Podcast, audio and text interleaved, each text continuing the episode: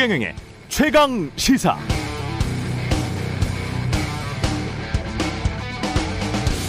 월드컵 축구 국가 대항전을 앞두고는 이런 문장이 흔히 나옵니다. 경기 앞서 우리나라 축구 국가대표팀은 자신감을 보이고 있다.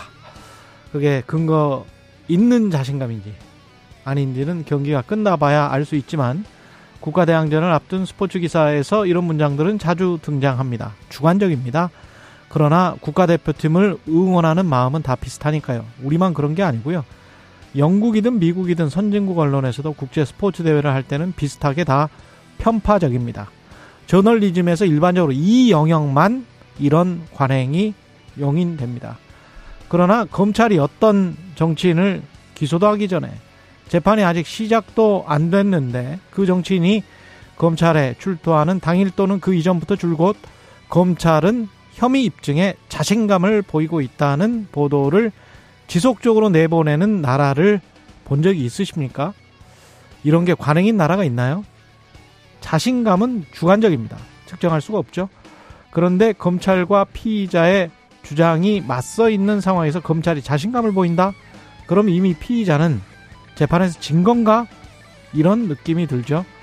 우루과이와의 월드컵 경기를 앞두고 한국 축구 국가대표팀을 응원하는 심정처럼 검찰을 성원하면서 검찰에는 유리하게 그러나 피의자에게는 불리하게 기사를 쓰고 있는 건 아닌지 이런 관행이 맞는지 한번 돌아보십시오. 이러면 안 됩니다. 언론이 검찰 전위대는 아니잖아요. 뭔가 크게 잘못되어 있습니다. 네, 안녕하십니까. 1월 30일 세상에 이익이 되는 방송 최경령의 최강시사 출발합니다. 저는 KBS 최경령 기자고요. 최경령의 최강시사 유튜브에 검색하시면 실시간 방송 보실 수 있습니다. 문자 참여는 짧은 문자 50원, 기본자 100원이 드는 샵 9730 또는 유튜브 무료 콩 어플 많은 이용 부탁드리고요. 오늘 최강시사 더불어민주당 김남국 의원 그리고 권영세 통일부 장관과 30분 정도 인터뷰하겠습니다.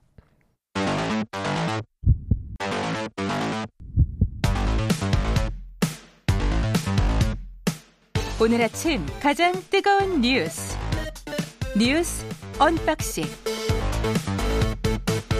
자 뉴스 unboxing 시작하겠습니다. 민동기 기자 김민하 평론가 나와 있습니다. 안녕하십니까? 안녕하세요. 오늘 좀 덜 춥죠? 네. 네. 영하 막 7도, 6도 이런데 그거를 이제 덜 춥다고 얘기할 수 있는 이러한 상황입니다. 예. 오늘부터 실내 마스크 의무가 해제됐는데 마스크 벗으셔도 되는 거 아니에요?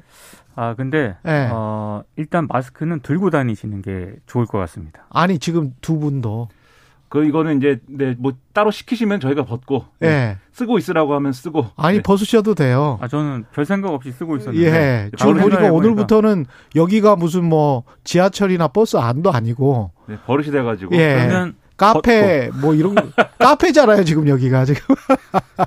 그런데 일단 네. 마스크는 들고 다니시는 게 좋을 것 같아요. 그렇죠, 그렇죠. 왜냐하면 버스, 지하철, 택시, 항공기 여기서는 마스크 써야 되거든요. 네. 그리고 병원, 약국, 감염 취약 시설에서도 여전히 마스크를 써야 됩니다. 아, 그리고 대형마트라든가 백화점 이용하실 때는 마스크 벗어도 되는데요. 그 내부에 있는 약국이 있지 않습니까? 그 약국 이용하실 때는 마스크를 또 써야 돼요. 약국 들어갈 때. 그렇습니다. 그리고 유치원이나 학교는 물론 마스크 안 써도 되는데 예. 통학 차량이 있지 않습니까? 이거 이용할 때도 마스크를 또 써야 됩니다. 그리고 병원의 1인 병실이라든가 입소형 감염 취약 시설 같은 사적 공간에 있을 경우에는 마스크를 벗어도 됩니다. 음. 그러니까 굉장히 지금 혼란스럽지 않습니까? 그렇죠. 그냥 마스크를 들고 다니시다가 아 여기서 마스크를 써야 되는구나 그러면은 마스크를 그- 그냥 마스크를 그냥 그때 쓰시는 게 좋을 것 같습니다.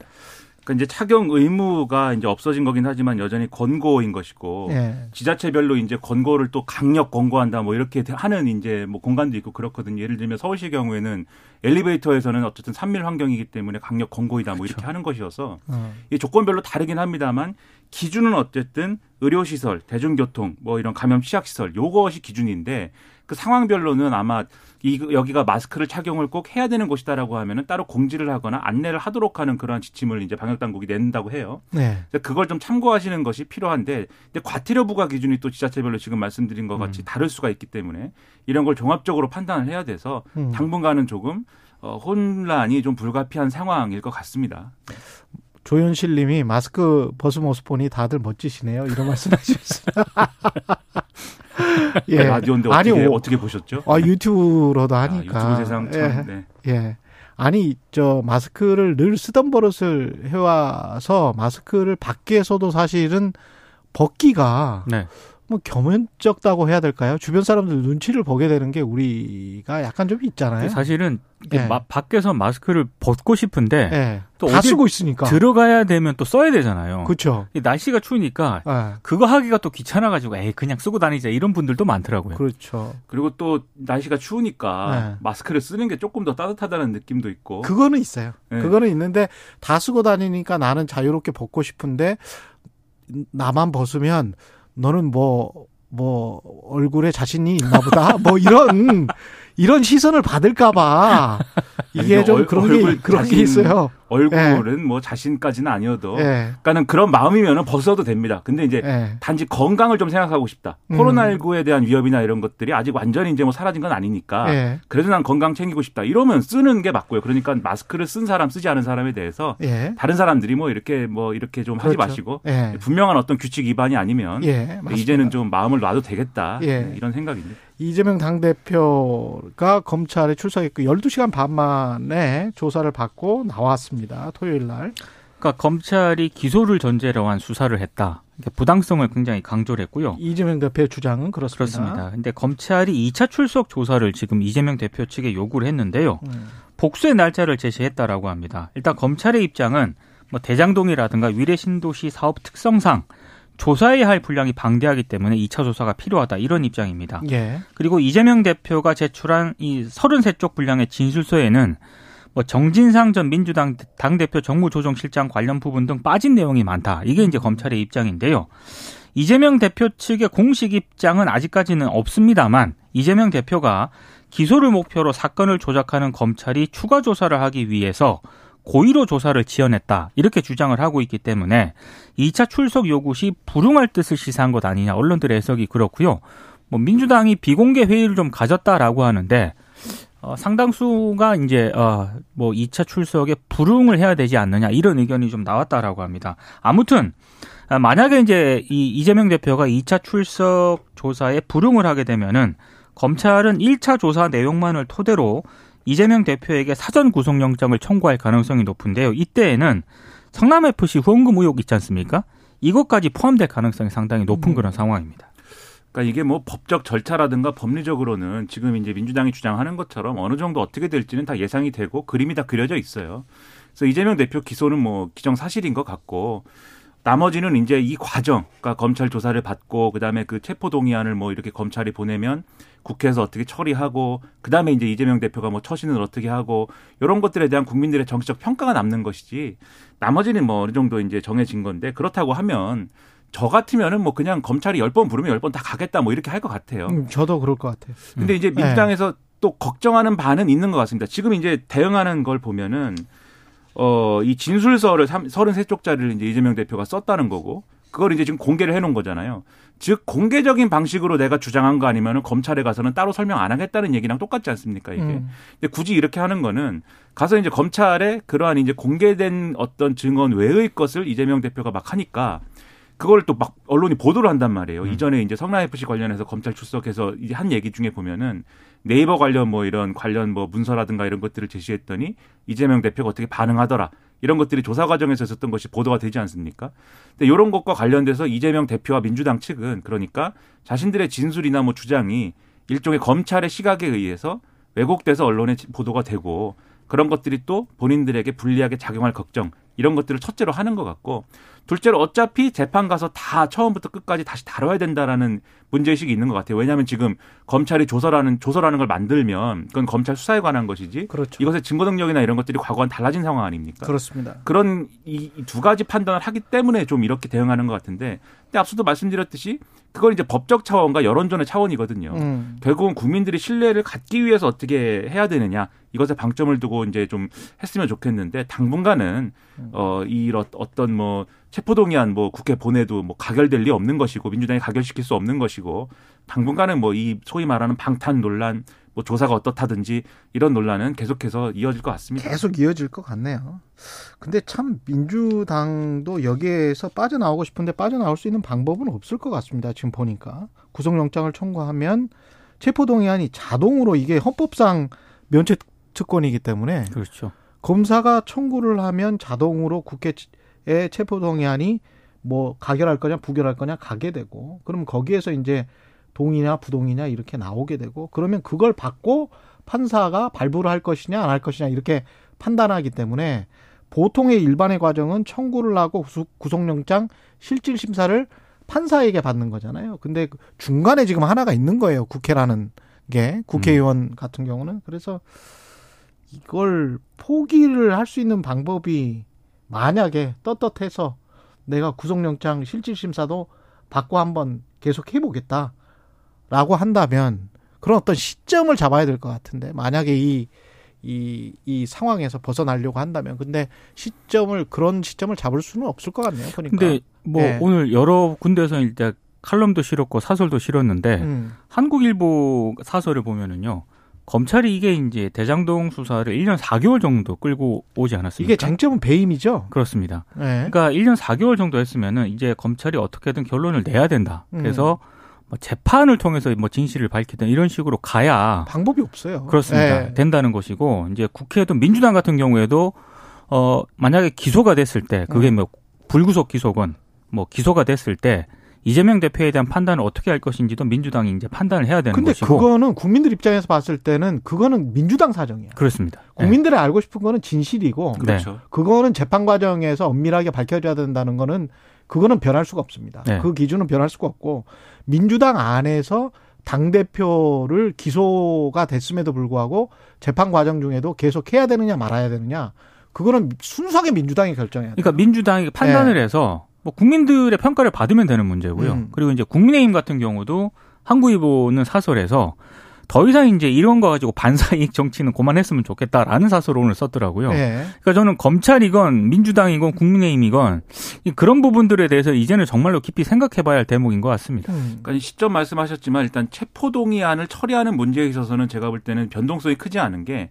지금 검찰이 2차 조사를 요구를 하는 거 아닙니까? 2차로 출석을 해라라고 요구를 하는데 지금 만약에 이재명 대표가 체포동의안 그러니까 이 국회의 불체포 특권을 포기하는 방식으로 대응을 하겠다라고 하면 그럼 2차 조사에 출석을 해야 돼요. 음. 그렇게 해야 내가 이제 출석도 다 했고 하니까 음. 이것에 대해서는 순수하게 구속영장 발부 사안인지를 순수하게 법적으로 판단받아 보겠다. 음. 이 얘기가 그래야 가능한 건데 그렇죠. 2차 조사에 불출석하게 되면은 그건 이제 검찰 입장에서는 아 조사에 안 나왔으니까 구속영장 청구가 불가피합니다. 이렇게 가는 거거든요. 예.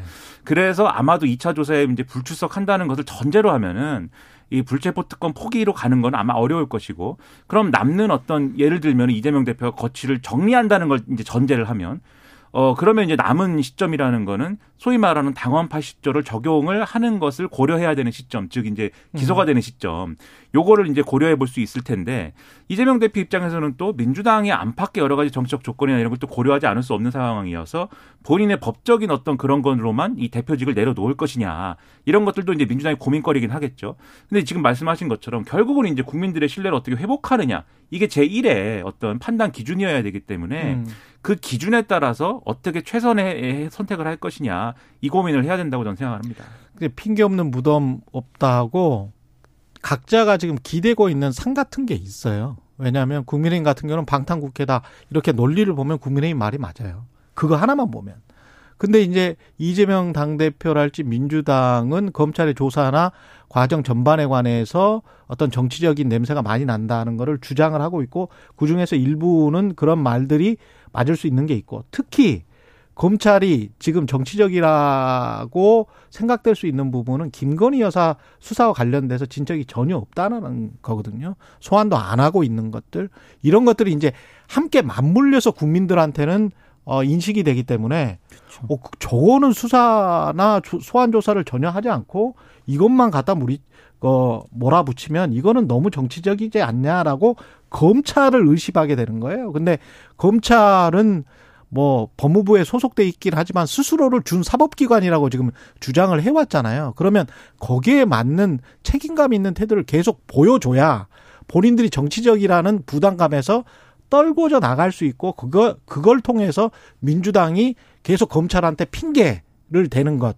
이걸 또 막을 수가 있거든요. 그러니까 검찰도 이런 식으로 계속 그 어떤 어 이게 좀 너무 기울어져 있는 것 아닌가 이런 인상을 보이면 안 됩니다. 그렇죠. 예. 국민들 보기에 뻔한 상황을 계속 갖고 가서는 안 되는 거예요. 예. 검찰도 국민들이 생각할 때 아 검찰이 이렇게까지 할 수 있구나. 이렇게 하니까 아 형평성 문제나 이런 것들은 더 이상 의심하지 않아도 되겠구나 이런 게 있어야 되는 맞아요. 거고 예. 민주당도 이렇게 하니까 아 이 국민들에 대해서 국민의 어떤 민생 문제나 또 정치적인 어떤 해야 될 의무에 대해서 책임 확실히 지겠다는 거구나 이런 게 보여줘야 이제 국민들이 그 다음부터는 이게 뻔하지 않은 상황이다 앞으로 좀 지켜보자 음. 기대를 갖고 보자 그렇죠. 이렇게 되는 거거든요. 근데 지금까지는 어쨌든 뻔한 상황으로 온 것 같아요. 앞으로는 뻔하지 않았으면 좋겠습니다. 예. 가장 핵심적인 거는 국민들은 알 권리가 있다. 두 사건 모두에 관해서 진실을 좀 알아야 되겠다. 예. 김의겸 국회의원이 김, 김건희 여사 주가 조작 의혹과 관련해서 이야기를 했는데 대통령실은 고발을 검토하겠다. 그러니까 김의겸 의원이 지난 27일 서면 브리핑을 통해서요. 도이치모터스 주가 조작 사건 공판에서 김건희 여사와 윤 대통령의 장모 최은순 씨 이름이 한 100에서 300여 차례 거론이 된다. 여기에 추가로 또 다른 작전주인 우리 기술에서도 뭐 김건희 여사와 아, 최은순 씨의 계좌가 활용됐다는 게 다름 아닌 담당 검사 입을 통해 밝혀졌다. 이렇게 이제 브리핑을 한 겁니다. 여기에 대해서는 대통령실 고위 관계자가 어제 기자들에게 김의견 대변인과 관련해서 고발을 포함해 법적 검토 중이라고 밝혔고요. 어, 이게 결정이 되면 고발 시점은 이번 주 초반이 될 것이라고 얘기를 했는데 언론 보도를 보면은 빠르면 오늘 중으로 될 가능성도 있다 이런 보도도 나오고 있습니다. 아, 사실 이 김의겸 대변인이 밝힌 논평은요. 1호 신문과 뉴스타파가 보도한 내용을 바탕으로 인용한 그런 논평입니다. 예. 지난해 5월과 11월 도이치모터스 주가 조작 사건 공판에서 담당 검사가 사건 관련자들이 우리 기술 주식을 매수했고 음. 김건희 여사와 최은순 씨도 우리 기술 주식 매매에 관여했다는 사실을 공개했다. 이런 내용이 이제 두 매체 등을 통해서 공판에서 나온 사실인데. 그렇습니다. 예. 그걸 이제 인용을 해서 이제 두 매체가 보도를 했고 이제 김의겸 대변인은 또 이걸 인용해서 논평을 한 건데 여기에 대해서 이제 대통령실이 어, 상당히 강력하게 반발을 하고 있는 그런 상황이고요. 예. 대통령실의 공지 내용을 보면 이렇습니다. 어, 김 대변인의 서면 브리핑은 터무니없는 거짓이다. 공당의 대변인이 금융감독기구 조사 결과 등 객관적인 근거가 전혀 없는 상태에서 대통령 배우자가 주가 조작을 했다고 단정적으로 공표한 것은 어떤 핑계로도 정당화될 수 없다. 이런 음. 입장을 밝혔습니다. 근데 이제 대통령실이 굉장히 강한 입장 표명을 한 거지 않습니까? 뭐 국회의원을 대변인 어떤 이 야당의 대변인을 맡고 있는 뭐 국회의원을 고발하겠다 이렇게 주장한 것은 음. 굉장히 최고의 수준의 어떤 이런 입장 표명을 한 것인데 그렇죠. 근데 뭐가 이제 불만인 것인지는 사실은 이 뉴스 보는 입장에서는. 네, 잘 모르겠어요. 네. 음. 그러니까는 지금 쭉 말씀하셨듯이 재판 과정에서 이 검사가 한 발언을 가지고 근거로 해가지고 갑자기 또 금융당국이 나오고 있어요. 그렇죠. 그러니까 금감원 확인을 해줘야 되는 건가? 그럼 검사가 공판에서 말했던 거는 믿을 수가 없다라는 이야기인가? 이렇게 되는 거예요. 그렇죠. 예. 그리고 이제 그것을 김의겸 의원이 다 뭐 예를 들면은 이 금융감독원에 공, 공문을 보내갖고 확인할 수도 없는 노릇이고 그래 그렇게 해야만 입장 표명을 할 수 있는 것도 아니고 네. 종합해 보면 결국은 그러면 다 떼고 차포 떼고 남는 그 문제라는 거는 주가 조작이 의심이 되니까는 조사를 한번 해주세요 이렇게 얘기한 게 아니고 음. 주가 조작을 했습니다 뭐 이렇게 얘기한 게 이제 문제라는 건데 단정적으로 했다. 너무 확정적으로. 이야기를 했다. 근데 그거는 고발하고 이럴 사안은 아니죠 그러면 하려면 최경련의 최강 시사나 이슈 도독처럼 해야 된다. 이런 이야기를 하고 있는 것 같습니다. 그러니까 해명을 예. 요구할 일이지 정정이나 해명을 요구할 일이지 뭐 이렇게 할 일인가 그래서 예. 언론 대응이 너무 거칠고 이런 상황 계속되는 와중에 심지어 또 이름이 공교롭게도 똑같은 이재명 부대변인이 또 그만뒀다고 하는데 네. 앞으로 그거는, 대통령실은 딴 일 때문에. 예, 네. 뭐딴 일이겠지만 예. 그다 다른 일이죠 이게 외교 문제라는 건데 예. 대통령실은 과연 앞으로 언론과의 관계를 어떻게 가져가려고 하는 것인지 등등에 대해서 대변인 이제 지금. 없어요. 같이 없습니다. 이- 이렇게 되면. 초유의 사태입니다. 예. 지금 국민의힘 상황은 어떻습니까? 나경원 전 의원에게 갑자기 러브콜을 보내고 청년 표심 잡기에 나섰다. 그러니까 나경원 전 의원은 중립 지키겠다는 입장을 밝혔고요. 예. 지금 이잼 이준석 전 대표가 당 대표 선거에 출마하지 못하면서 청년 당원들이 증가를 했거든요. 그러니까 이 청년 표심이 표류하고 있다 이런 판단을 한 것 같아요. 그래서 김기현 의원하고 안철수 의원 모두 지금 청년 표심을 잡기 위해서 지난 주말 아주 여러 군데를 좀 많이 다니신 것 같은데 잘 모르겠습니다. 청년 표심이 어떻게 움직일지는. 그러니까 청년 표심은 진짜 뭐 뚜껑 열어봐야 아는 거고 별달리 이 후보들이 열심히 하는 거 외에는 대안은 없습니다. 근데 네. 지금 또 걱정스러운 거는 이 국민의힘 입장에서 걱정스러운 거는 이른바 그거 유튜브 만드는 사람들이 막 출마를 한 상황이잖아요. 그리고 이제 2020년 4월 총선에 대해서 부정선거라고 주장하는 황교안 전 대표 등도 출사표 던진 그런 상황이란 말이죠. 이분들이 예를 들면은 컷오프를 통과하면 어떻게 할 것이냐. 이게 또 주된 관심사여서 컷오프 인원을 최소화시키겠다 이런 논의를 지금 한다는 거예요. 그래서 음. 컷오프 3명이다. 라는 건데 그러니까 한쪽에서는 그런 얘기가 나오죠. 세 명만 남기고 컷오프 할 거면은 결선 투표 도입은 왜 한 것이냐. 그러니까 이게 얘기가 전반적으로 다 이상하죠. 애초에 결선 투표를 그럼 왜 도입했는지, 컷오프는 왜세 명으로 했는지. 그렇게 되는. 그러면 여러 사람이 나오는 것도 그런 게 맞는 취지인데 여러 사람이 나올 때를 전제해서 적용하는 게 맞는 제도인데 음. 나경원 전 의원은 그럼 왜 이렇게 만들었는지 뭐 이런 게 전반적으로 이상하니까 결국 이제 이게 제도를 사람에 맞춘 거 아니냐 이런 얘기 나오는 거거든요. 그래서 월드컵 방식일 수도 있습니다. 8강, 4강, 뭐 결승. 차라리 그런 제도도 뭐 한번 해볼 만한 것 같습니다. 강신업 예. 변호사하고 황교안 전 대표가 예. 김기현 의원 지지층하고 겹치기 때문에 음. 그래서 뭐 컷오프 3명 얘기가 뭐 그래서 나오는 거다. 뭐 이런 네. 분석들도 있습니다. 여기까지 듣겠습니다. 뉴스 unboxing 민동기 기자 김민하 평론가였습니다. 고맙습니다. 고맙습니다. KBS 1라디오 최경영의 최강시사 듣고 계신 지금 시각 7시 41분입니다. 오늘 하루 이슈의 중심. 당신의 아침을 책임지는 직격 인터뷰. 여러분은 지금 KBS 1라디오 최경영의 최강 시사와 함께하고 계십니다.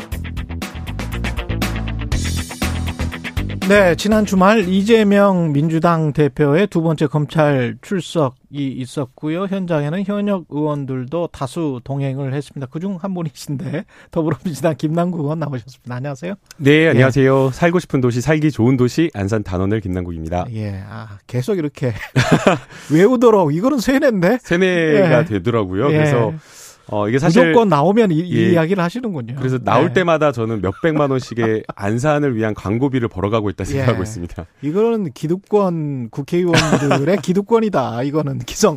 이건 좀 심한데. 예. 한 아니 근데 사실은 그 기, 기득권이 좀 있어요. 현역 국회의원들이. 네, 이제 예. 그런 어떤 기득권을 공적인 일에 저는 공적인 일에 안산의 쓰고 좋은 있다. 이미지를 바꾸기 위해서 이렇게 광고하고 있기 때문에 광고비 예. 벌어가고 있습니다. 예. 그 저 분위기는 어땠습니까? 토요일 날. 현장 분위기요. 예. 어, 아침에 갔을 때는 굉장히 좀 저희가, 음. 어, 어, 사실 많은 의원님들이 올 줄은 모르는 상황이었거든요. 예. 서로 이제 연락을 하진 않았었고, 3, 3, 5 그냥 지지자들 틈 사이에 이제 끼어 있을 생각으로 갔었는데요. 예. 꽤 많은 의원님들이 나와 계셨었고요.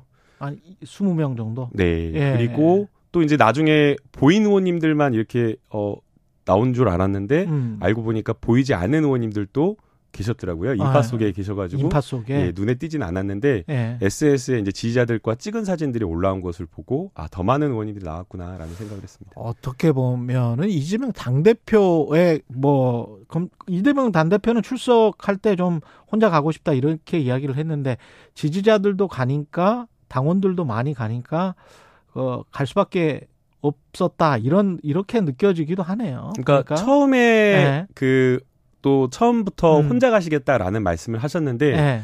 그걸 이제 명시적으로 말을 안 하니까 아, 그게 이제 말씀을 안 하시니까 우리 명절 때 어머니께서 막 그러잖아요. 아들아 바쁘면 안 내려와도 된다, 괜찮다 이렇게 말씀하시잖아요.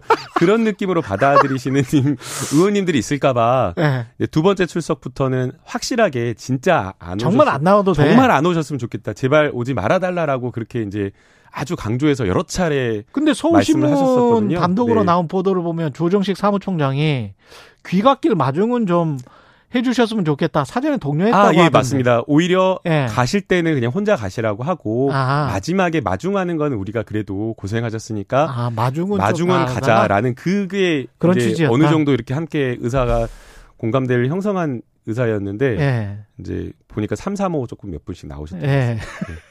이게 지금 정치적인 말 공방은 이게 검찰이 정치적으로 수사를 하고 있다. 이게 지금 이재명 당대표 그다음에 민주당의 생각인 것 같고 국민의힘이나 대통령실 대통령실은 직접적으로 뭐 이야기는 지금 안 하고 있죠. 어, 국민의힘 같은 경우는 응당 조사를 받아야 될 거는 조사를 받아라. 어, 구질구질하다. 뭐 이런 식의 이야기. 그러니까 이제 수사라고 하려면 가장 음. 이제 수사에 있어서 중요한 것이 공정성과 형평이라고 봅니다. 예. 그러니까 어떤 수사 결과에 대해서 누구나 다 이게 아 그래 옳은 수사 결과다. 정의로운 수사 결과다라고 받아들이려면 누가 수사하더라도 똑같은 결론이 나와야 되고 그리고 어떤 사람에 대해서 수사를 하던 똑같은 강도, 똑같은 음. 어떤 그런 어, 수사가 되어야 되는데 지금 과정을 보게 되면 이재명 수사와 관련된 수사 라인들을 싹 다 윤석열 라인 특수부 음. 검사들로 바꿔버리고 예. 그리고 나서부터 뭔가 진술이 번복된다거나 피의 사실이 공표된 거거나 확인되지 않은 사실 언론 보도 등이 막 나오고 있는 그런 상황이거든요. 진술이 번복된다는 거는 유동규 나무 유동규 남욱 이런 사람들의 진술이 번복되는 거죠. 그러면 예. 이게 만약 사실이다면 사실이어야 된다면 적어도 하나의 사실에 대해서 주요 공범들의 관계자의 진술이 같아야 되잖아요. 음. 그런데 남욱 유동규는 본인이 했던 말을 뒤집은 사람이고 남욱도 역시 마찬가지고 그다음에 남욱은 전해 들었다. 직접 음. 자기가 아는 것이 아니라 김만배로부터 전해 들었다라고 이야기를 하고 있고 유동규가 한 이야기를 김만배라든가 정영학은 아니다라고 하면서 부인하고 있는데 예. 마치 이게 진실인 것처럼 믿고 무조건 그 방향으로 가는 수사가 옳은 방향이냐라는 음. 것이고요. 그리고 적어도 이 공범들의 어떤 진술이나 이런 것들이 다르다면 예. 저는 가장 신빙성 있는 어떤 내용은 정영학의 녹취록과 김만배의 녹취록이라고 봅니다. 음. 정영학의 녹취록은 10년간 아주 오랜 장기간 녹취를 한 것이고 사업이 잘 될 때 수사를 염두에 두지 않고 자기네들끼리 수익 배분할 때에 아주 잘 나갈 때 솔직한 이야기를 한 거잖아요. 예. 매우 구체적이고 메모까지 있고 음. 그렇다라고 한다면 적어도 정영학 녹취록이 사실에 가까운데 유동규나 김만배 하는 이야기가 이 정영학 녹취록과 그리고 김만배에 나오는 녹취록과 일치하지가 않습니다.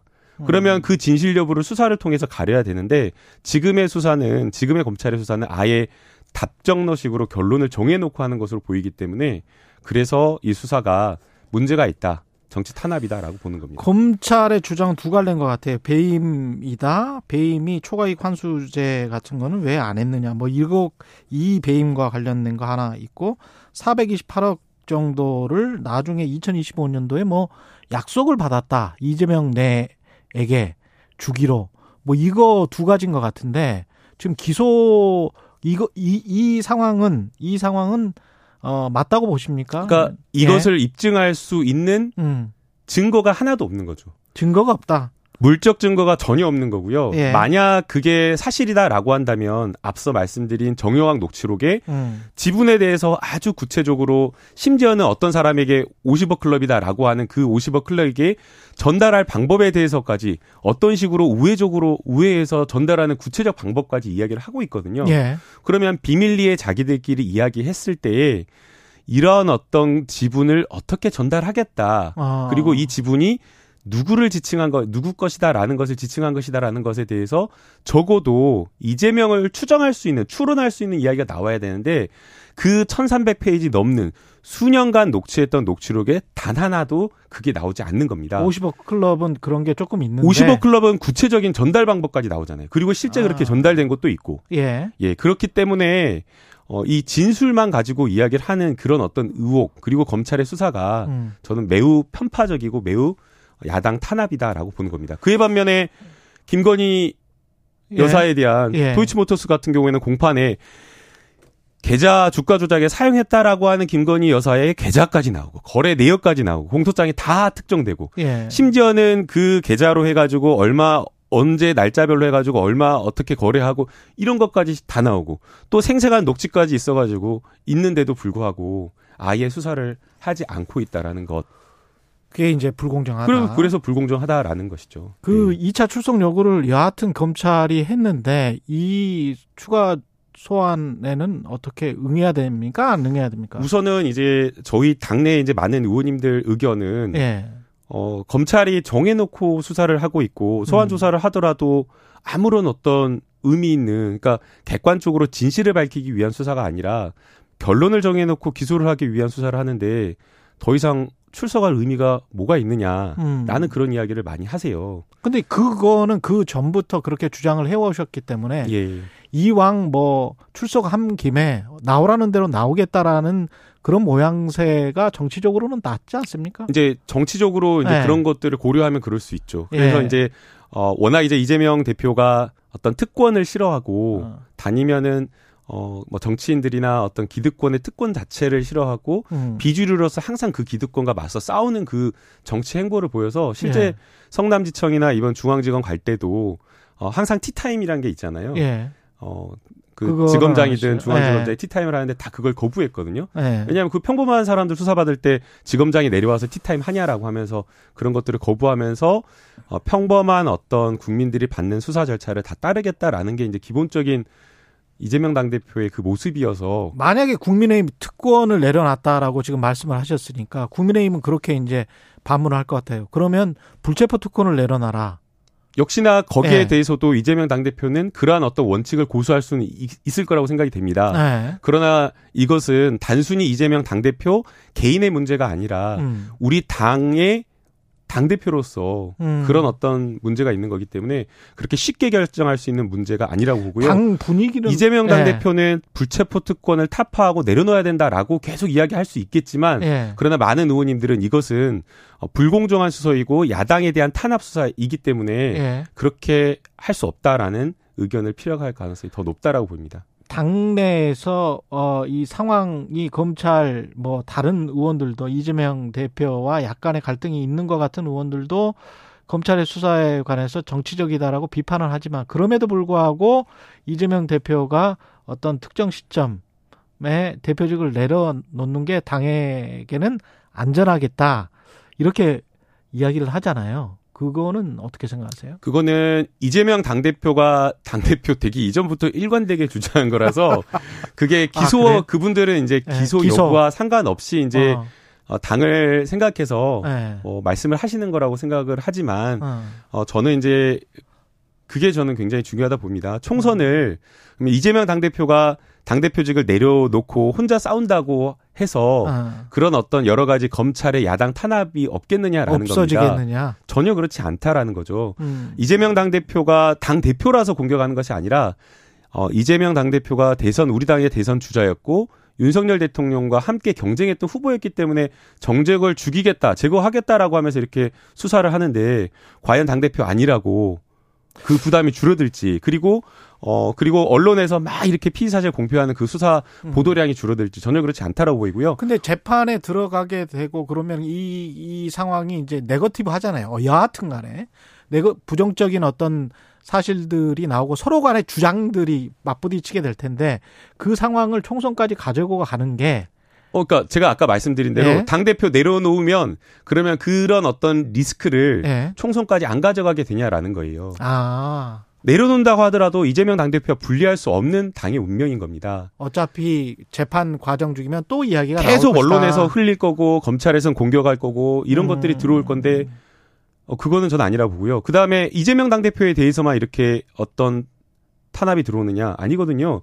전 정부에 대해서 감사원, 검찰이 계속 정책적인 어떤 부분에 대해서 사법적인 잣대를 들이대면서 계속 수사를 하고 있는데 예. 그럼 그때마다 우리 당에서 전임 어떤 정부에서 했던 어떤 내각에 들어갔던 분들이 수사 들어오면 한 명씩 다 버리면서 음. 그렇게 총선을 치를 수 있겠느냐라는 겁니다. 그리고 더 알겠습니다. 나아가서 예. 어, 리더십 문제도 있다라고 생각이 됩니다. 예. 다 저희가 그 당대표 선거 전당대회를 치를 때 이미 이런 부분에 대해서 고민이 있었고 어. 우리 당원들과 국민들의 판단이 있었던 것으로 보입니다. 리더십을 대체할 또 다른 리더십이 리더십이 없는 없다. 거고 그러면 결국에는 전당 그 전당대회를 총선 앞두고 또 선거를 전당대회를 치러야 되는데 음. 그때의 어떤 분열과 혼란을 감당하면서 총선을 치를 수 있겠느냐 저는 어렵다고 보고요. 그렇기 때문에 어, 여러 지금 검찰의 어떤 공격과 이런 것들을 어, 당원들과 우리 국민들과 국민들을 믿고 단일 대우로 똘똘 뭉쳐서 이겨낼 알겠습니다. 수밖에 없다고 봅니다. 더불어민주당 김남국 의원이었습니다. 고맙습니다. 네, 감사합니다.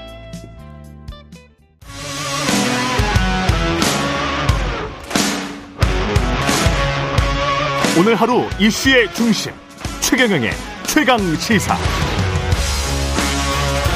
네, 북한의 도발 수위가 높아지는 상황에서 2023년 남북 관계 에, 살얼음판일 것 같긴 한데요. 대화의 모멘텀을 찾을 수 있을지 권영세 통일부 장관 다시 나오셨습니다. 안녕하세요. 예, 안녕하십니까. 네. 새해 복 많이 받으십시오. 새해 복 많이 받으십시오. 예. 저희 프로에는 몇 개월 만에 지금 다시 나오셨는데 KBS 의료 진단에 지난 주말에 나오셨죠? 예, 예 그렇습니다. 예. 그 통일부 정책 추진 방향에 대해서 좀 알려 드려야 될 것 같습니다. 그, 그 전에는 이제 취임 초에 아마 이런 말씀을 하셨는데 이어달리기. 예, 예. 그 남북 관계는 이어달리기다.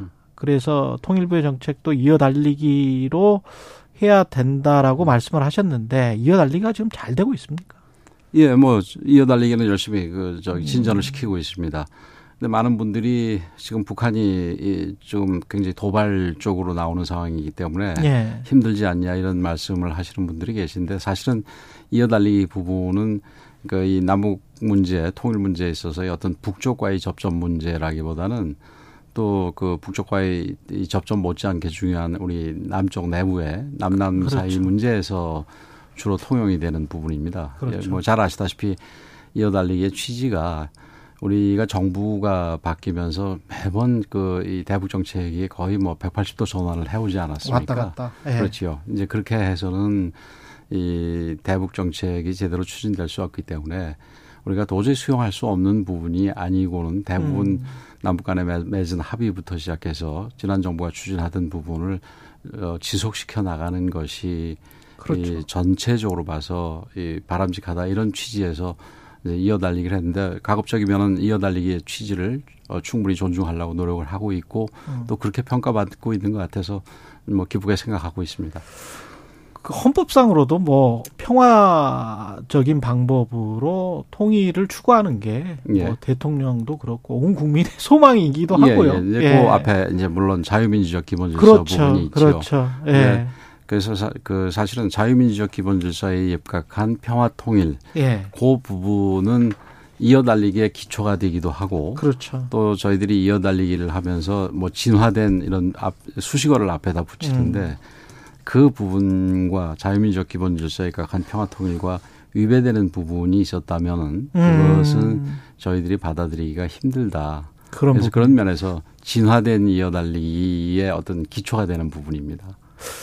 그 자유민주적 기본질서에 의한 평화 통일이 예. 대통령이 말씀하신 이 흡수 통일론이랑 비슷한 건가요? 남쪽이 훨씬 잘 산다면 남쪽 체제 중심으로 통일이 돼야 하는 게 상식. 그 지금 말씀하신 부분 중에서 두 가지를 나눠 보면은 예. 대통령이 말씀하신 부분과는 괴를 같이 한 부분이고 음. 그러나 그것이 흡수 통일은 아닙니다. 흡수 통일은 아니다. 예, 예. 그러니까 그 이 두 체제가 다른 사회가 통일을 할 때 성공한 체제를 기준으로 해서 통일을 해야 된다. 그 원칙을 기준으로 통일해야 된다. 이런 부분은 대통령이 말씀하신 부분이고 그건 예. 지금 이제 북한과의 관계에서 북한은 자유민주적 기본질서가 아니지 않습니까? 그렇죠. 예. 그래서 지금 훨씬 더 자유민주적 기본질서에 음. 입각한 대한민국이 훨씬 더 크게 번영을 하고 음. 어, 국민들도 더 큰 자유를 누리고 있으니까 그런 체제를 통해서 그 기준으로 이 통일을 해야 된다라는 얘기는 틀림없이 맞는데 그게 흡수 통일은 아닙니다. 흡수 통일이라는 거는 음. 상대방의 의사와 상관없이 그 다른 사회를 흡수하겠다는 얘기인데 그렇죠. 통일은 저희들은 자유민주적 기본 질서에 입각한 평화 통일이기 때문에 음. 강제적으로 흡수하는 게 아니라 궁극적으로 통일을 하게 되면은 이 국민들의 의사 그게 뭐 국민 투표가 됐건 뭐가 됐건 국민들의 의사에 입각한 자유 통일 음. 그이 평화적인 통일 그렇게 되겠죠. 이게 그 뭐 언론에서는 그 부분에 대해서 이게 흡수 통일을 얘기하는 게 아니냐 이런 얘기를 했습니다만 예. 그건 절대 아니라는 얘기는 분명히 좀 지적해 두고 싶습니다. 결국은 흡수 통일이 아니라면 북한이 이제 변해야 되잖아요. 그렇죠. 북한이 그 이제 부분이 이제 중요한 부분이죠. 예, 사실은 뭐 사실상 그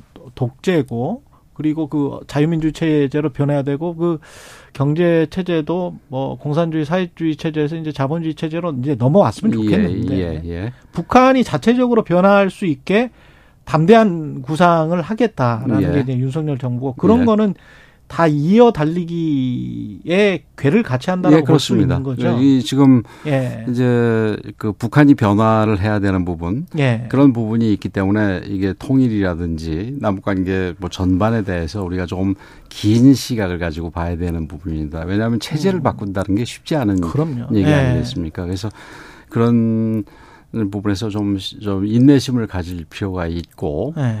어, 그 다음에 이제 이어달리기 부분은 자유민주적 기본 질서에 각한 평화 통일을 추구하는 부분은 음. 그거는 아마 다음 정부가 어떤 종류의 정부가 들어서더라도 반드시 이어져야 될 부분이라고 그렇게 생각을 합니다.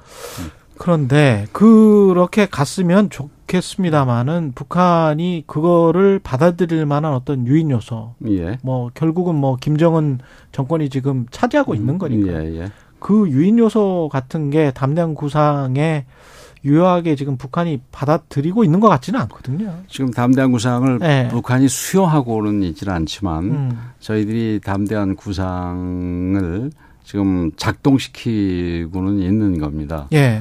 그 담대한 구상이 우선 이제 이 남북 관계에서 바로 통일을 바라보는 구상은 아니고 예. 담대한 구상은 비핵화와 어뭐 최소한 동질성 회복 정도 음. 그런 정도까지를 겨냥한 부분입니다. 왜냐하면 네. 이 비핵화 부분이 지금 남북 관계의 정상화의 가장 중요한 부분 아니겠습니까? 지금 핵을 이고 있는 북한과 남북 관계를 정상화시킬 수가 없기 때문에 이제 비핵화가 가장 우선인데 그 담대한 구상이 실현되고 있다라는 부분이 무슨 얘기냐 하면은 담대한 구상은 이제 북한이 비핵화를 하게 될 경우에 우리가 어떤 어떤 그 조치를 통해서 북한에 대해서 도움을 주겠다. 음. 아, 북한과 협력하겠다 이런 부분인데 우선 이제 지금 뭐 우리 사회자께서도 예. 궁금해 여기실 게 지금 북한이 대화에 나오지도 않는데 그러니까. 그 무슨 변화는 무슨 변화냐 이렇게 생각하실 거 아니겠습니까? 근데 기다리는 것뿐인가 예. 그 그냥 예. 기다리는 것뿐 아니냐 예. 이렇게 예. 생각하실 수가 있는데 여태까지의 대북 정책들은 다 그렇게 해 왔습니다. 음. 그러나 그 이 담대한 구상 같은 경우는 북한을 대화로 나오게 하는 그런 부분도 어 그런 장치도 담대한 구상에 내재가 돼 있습니다. 그게 바로 소위 3D, 3D 부분인데 예. 일단은 북한이 그 핵 개발을 해서 이 우리를 위협하고 있는 부분에 대해서 이 억제, 에, 확장 억제, 우리의 예. 자체 국방력과 예. 미국의 확장 억제 공약을 더해서 억제를 통해서 북한과 우리가 지금 비대칭적인 그 군사적 상황에 있지 않습니까? 예. 북한이 핵무기가 있고 우리는 없고, 어, 그래서 그런 부분을 어, 저희 북한이 핵무기의 위협을 어, 더 이상 의미가 없도록 만드는 그런 억제, 어, 음. 디터런스라고 그러죠. 예. 그게 첫 번째 D고 그다음에 그 이제 그 외에 여러 가지 제재라든지 이 유엔 제재를 포함하거나 독자 제재까지 다 포함한 제재라든지 예. 압박이라든지 이런 거를 통해서 북한이 에, 더 이상 도발이라든지 뭐 핵이나 미사일 개발이라든지 이런 행동이 의미가 없도록 만드는 것이 dissuasion이라고 예. 네, 단념시킨다는 그러네요. 얘기겠죠. 예. 그래서 근데 그럼 그렇게 이좀 강제적인 조치만 할 거냐 그게 아니라 한편으로는 대화 노력을 끊임없이 해서 앞에 2D와 연합을 해서 결국은 네. 대화를 통해서 해결을 한다 하는 다이얼로그 혹은 디플로머시 예. 이렇게 해서 3D입니다. 근데 지금 뭐 잘 아시다시피 대화가 진행되고 있지는 않으니까 예. 3D까지는 아니지만 음. 지금 그 세 번째 D로 가기 위해서 두 번째 D 부분에 대해서는 우리가 음. 확실하게 지금 작동을 시키고 있다는 말씀을 드리, 드리겠습니다. 경로가 deterrence dissuasion 그다음에 dialogue 뭐 diplomacy 이런 말씀을 하셨는데 예. 억제는 한미 동맹이 공고하니까 억제가 된다라고 보면요. 예, 예. 이게 단념을 하는 게 핵을 단념시켜야 되는데 핵과 도발과 예, 뭐 핵과 거죠. 도발과 예. 근데 북한 입장에서 봤을 때는 이게 어 미국과 한국과 일본이 저렇게 이제 똘똘 뭉치고 음, 예. 특히 지금 상황에서 중국과 특히 미국이 이렇게 갈등을 하면 예. 북한 입장에서는 이게 핵을 포기를 하겠는가? 예. 핵을 포기를 하는 게 본인들의 체제 붕괴로 이어질 것인 아닌가라는 어떤 두려움 때문에 더 움츠러들고 그 다음에 고립되는 방향으로 가지 않겠는가? 예, 물론 예. 물론 이제 그런 그, 그 계산도 얼마든지 할수 예. 있기 때문에 아마 북한이 그 실제로 대화로 나오는 데는 뭐 갑자기 나올 수도 있겠지만 예. 시간이 좀 걸릴 수 있다고 생각을 해야 됩니다. 그러나 예. 그러니까 이게 우리가 그 이 압박과 설득을 그러니까 뭐 제재를 통한 압박과 또 이제 국제사회에 설득을 하게 될 경우에는 어느 순간에 이게 그 북한 체제의 위험성이 그 외부의 어떤 침략 위협으로부터 오는 것일 수도 있지만 예. 내부의 어려움으로도 얼마든지 있을 수 있다라는 생각을 할 수가 있습니다. 사실은 그렇죠. 예. 어떤 면에서 Ukraine이라든지 뭐 리비아라든지 이런 부분은 예. 내부적인 큰 갈등이 있거나 리비아의 경우에 예. 그다음에 유크레인 같은 경우 소련 러시아라는 외부적인 영토 분쟁이 있는 그렇죠. 위협적인 국가가 있지만 예. 사실은 북한 같은 경우는 그런 게 있지를 않습니다. 그렇죠. 예, 그런 상황에서 오히려 저희들이 판단을 하기에는 음. 북한의 어떤 모순이랄까 이런 부분은 내부적으로 경제적인 모순이 훨씬 큽니다. 예. 이제 북한 사회가 지금 자유라든지 뭐 시민의 권리라든지 이런 부분에 대해서 겪어보지 못했기 때문에 인식을 하지 못하기 때문에 음. 이 지금 어느 정도 어려움이 있어가지고는 과거 뭐 동구권에서 일어났던 민중 봉기가 일어나리라고 쉽게 일어나리라고 생각은 하지는 않습니다. 그러나 어느 정도 임계점에 달할 경우에는 음.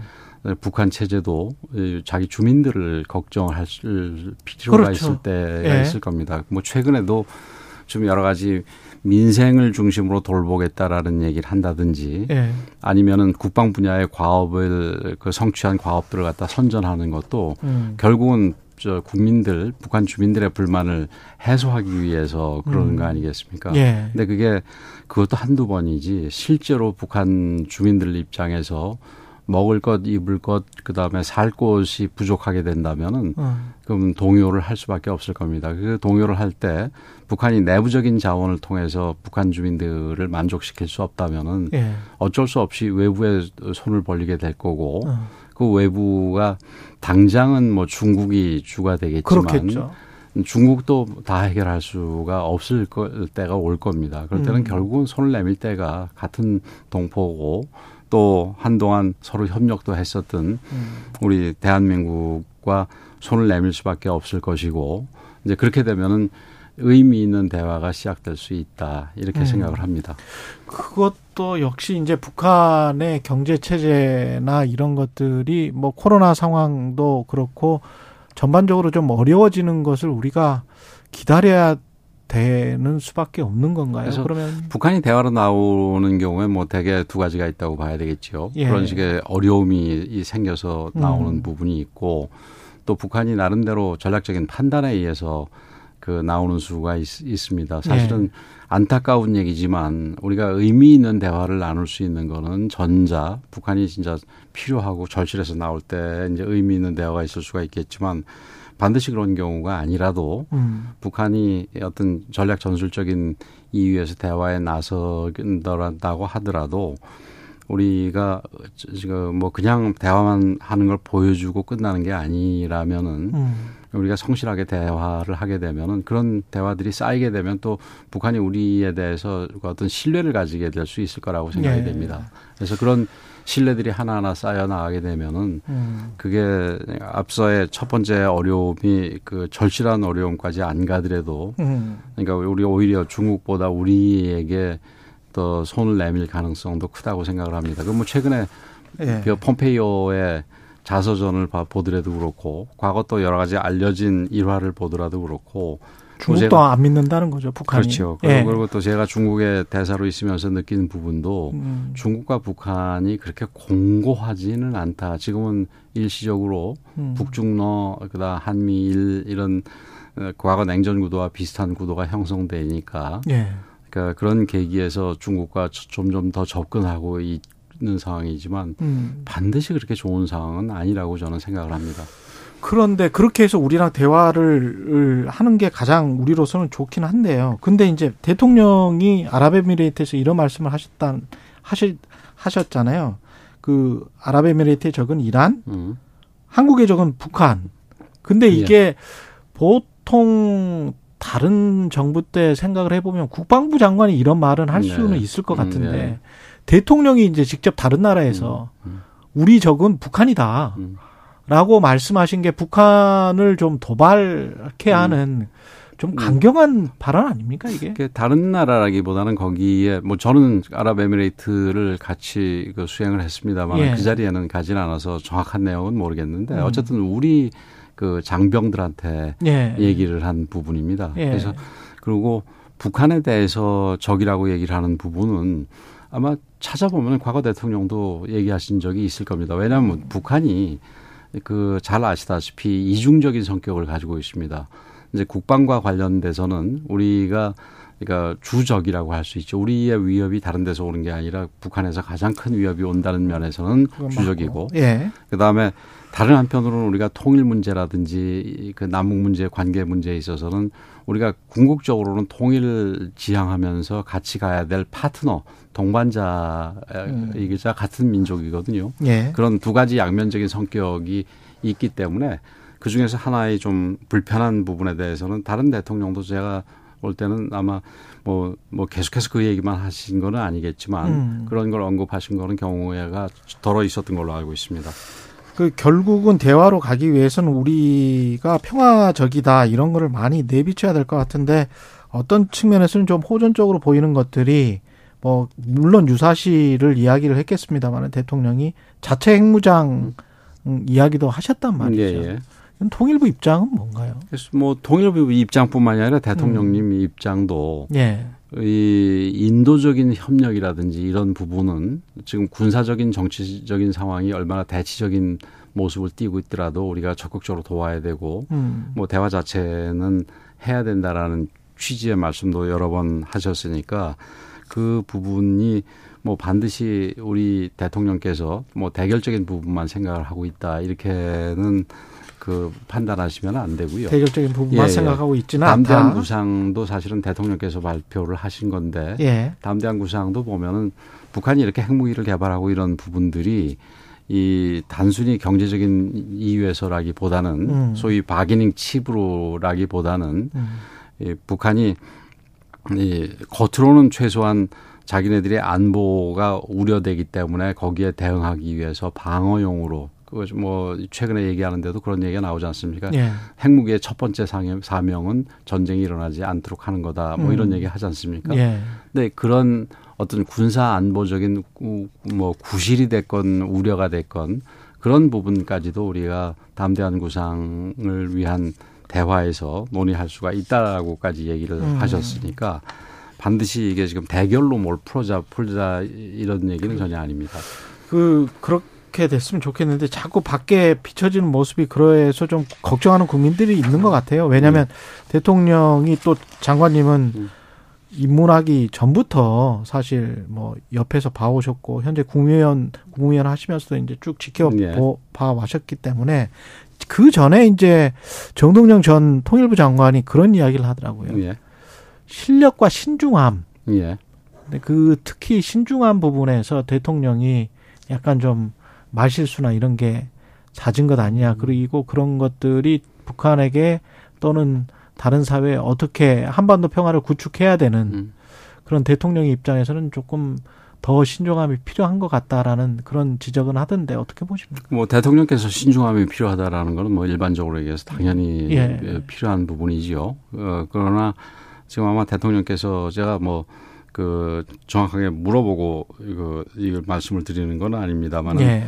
지금 과거의 어떤 중심축이 이 유화적이 좀 지나치게 지난 정부 때 유화적이었고 아, 지난 정말 유화적이었다. 예, 예. 그리고 예. 뭐 지나치게 이좀이 대화와 대화를 통한 평화라는 당시로서는 현재 상황으로서는 음. 좀 호성에 가까운 걸 지나치게 추구해가지고 음. 오히려 안보 의식이 좀 소홀해진 측면이 있기 때문에 음. 그거를 자- 제자리로 이 다시 돌려놓기 위해서 조금은 강경한 발언을 더 하시는 게 아닌가 저는 이렇게 음. 생각을 하고 있습니다. 그래서 대통령께서도 궁극적으로는 이 3D 중에서 앞에 이 뭐 디터런스라든지 예. 디스에전도 좋지만 궁극적으로는 대화로 이게 문제가 풀어져야 된다라는 부분은 절대적으로 그 이 저기 이 확신하고 계신 걸로 알고 있습니다. 예. 그 북한의 핵실험과 관련해서는 뭐 몇 개월 동안 계속 이야기는 예. 있어 왔는데 연내 2023년에는 어떻게 전망을 하시고 만약에 한다면 우리 정부는 어떻게 대응을 해야 되는 겁니까? 그뭐 작년 뭐 3월경 정도로 생각을 하는데 네. 그때부터는 핵실험장 자체의 모습은 언제라도 핵실험을 할 수 있는 상황으로 이 준비가 돼 있다라는 게 일반적인 관측입니다. 그렇군요. 우리뿐만 아니라 예. 미국에서도 그렇게 얘기를 했지요. 그래서 저희들도 그렇게 판단을 하는데 만약에 한다면은 그냥 일반적인 핵실험 같은 경우는 여섯 차례나 했기 때문에 의미가 크게 있지는 않을 것 같고요. 한다면은 김정은 위원장이 예. 작년 내내 그리고 작년 그 연말에서 당 전원회의나 방사포층 정식에서도 얘기했듯이 이 핵 전술 핵무기 음. 얘기를 많이 하지 않았습니까? 예. 그 전술 핵무기를 위해서 핵 경량화, 소형화된 음. 핵 핵탄두의 실험이 있지 않을까 이렇게 생- 생각이 되는데 예.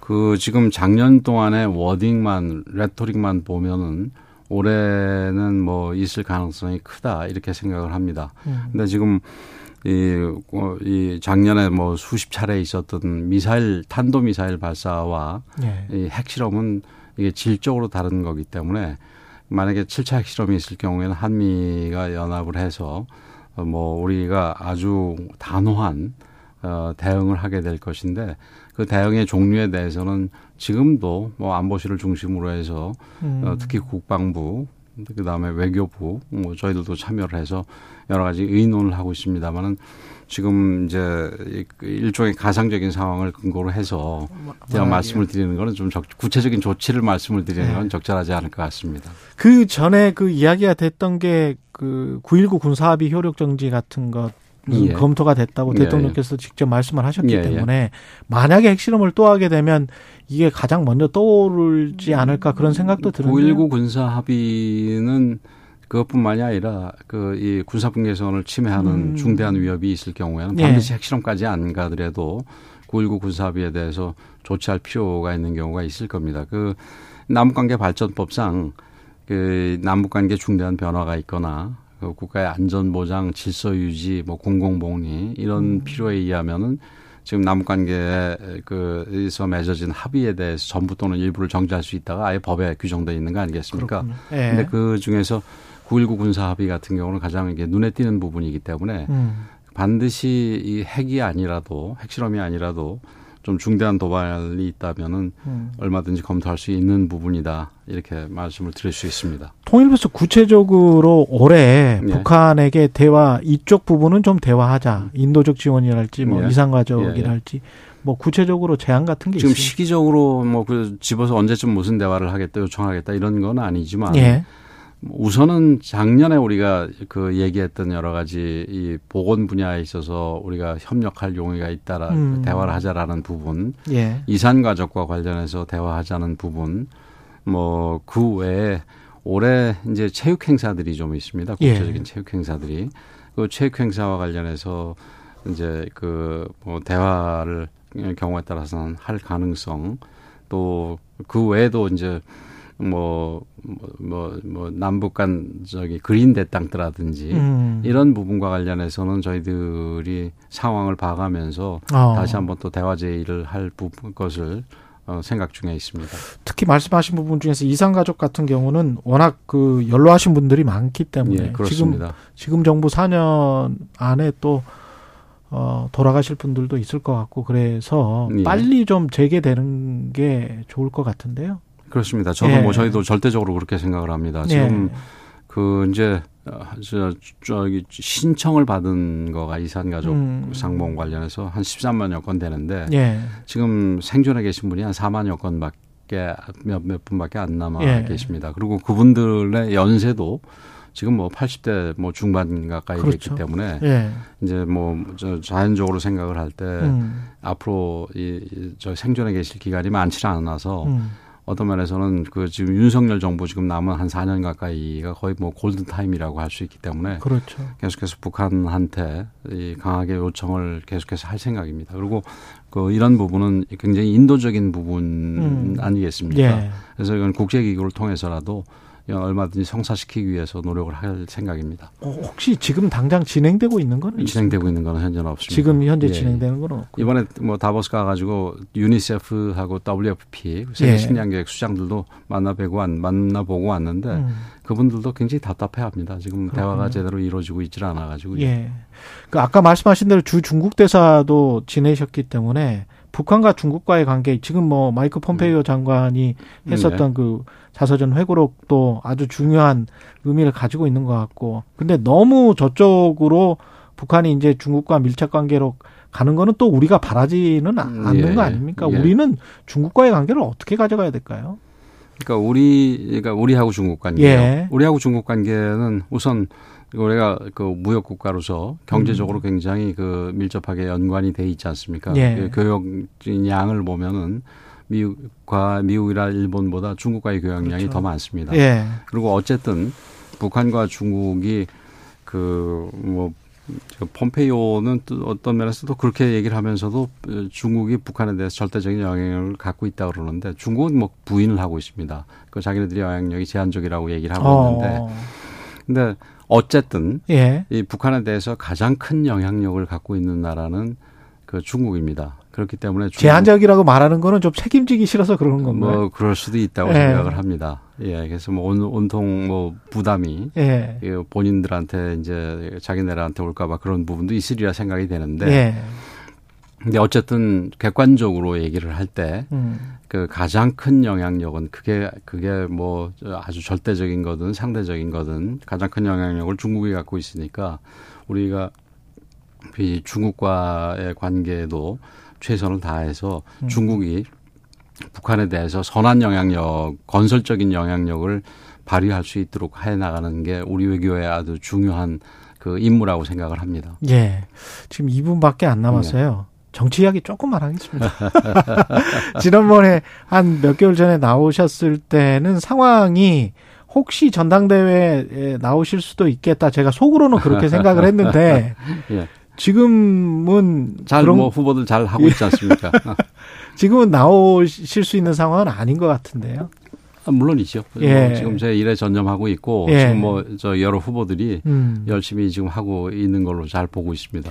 근데 그래도 다선 의원이시기 때문에 어떻게 보세요? 지금 현재 전당대회 상황 그리고 어 이게 잘 흘러가야 또 어, 정부도 힘을 받을 것 같은데. 예, 물론이죠. 예. 그 지금 전당대회가 좀 전당대회라는 게 항상 또 겨- 경쟁이 되다 보니까 예. 뭐 과열되기도 하고 이렇게 되는데 우리가 우리 국민들께서 볼 때 그 국민들께서 기대하는 수준 음, 보다 좀 더 좋은 전당대회를 치르고 음. 나중에 거기서 뽑혀진 지도부가 공천도 잘 하고 그래서 예. 그 내년 선거에서는 과반수가 이루어져야지 우리 정부가 안정적으로 그 이 임기를 마칠 수가 있다. 예. 그리고 성과를 낼 수가 있다. 예. 이렇게 생각을 합니다.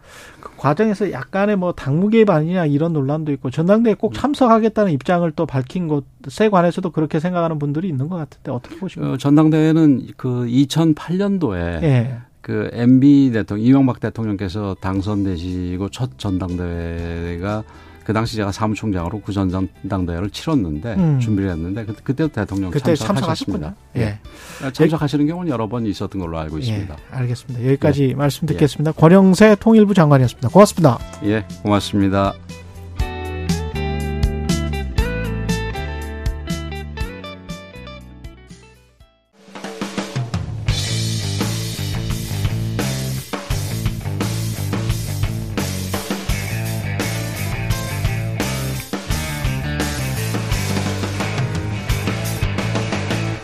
최경영의 최강 시사.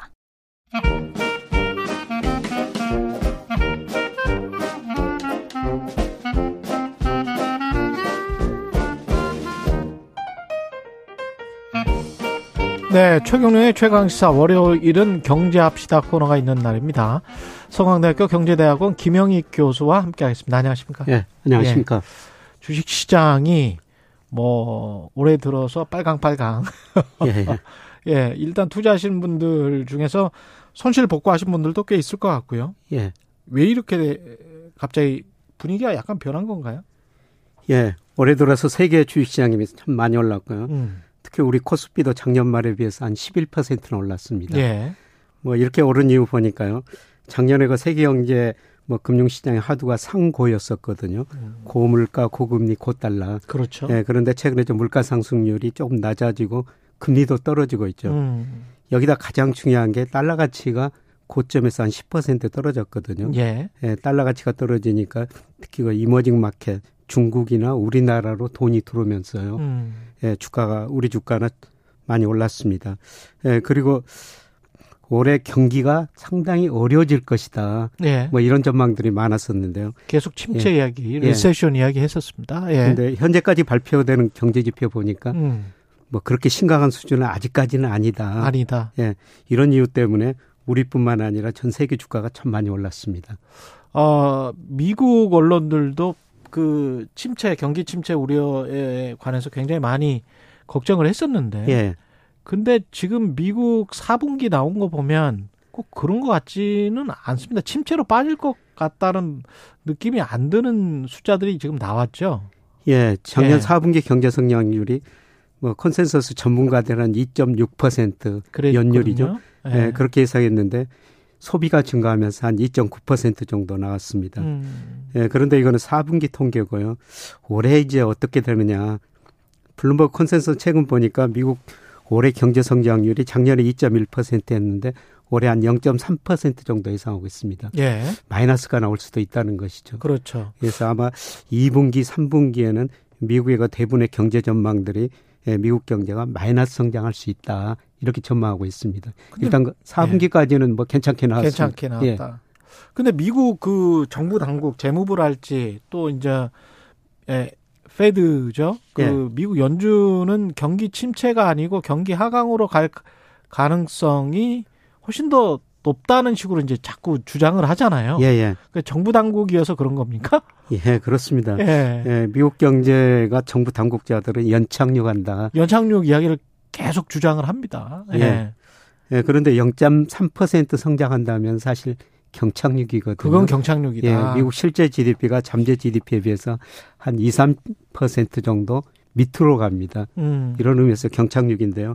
앞으로 2, 3분기 미국 경제 지표를 좀 보셔야 될 것 같은데 예. 뭐 당장 이번 주에도 많은 경제 지표들이 발표되거든요. 예. 뭐뭐 발표되나요? 이번 주에 저 ISM 제조업 지수라고 예. 우리 한국은행에서 발표하는 기업 경기 실사 지수 같은 거예요. 음. 예, 그런데 이게 50 이하면은 미국 제조업 경기가 나쁘다. 예. 예, 그런 의미인데 예, 작년 그 11월부터 계속 50 이하고 되고 있고요. 그렇죠. 예.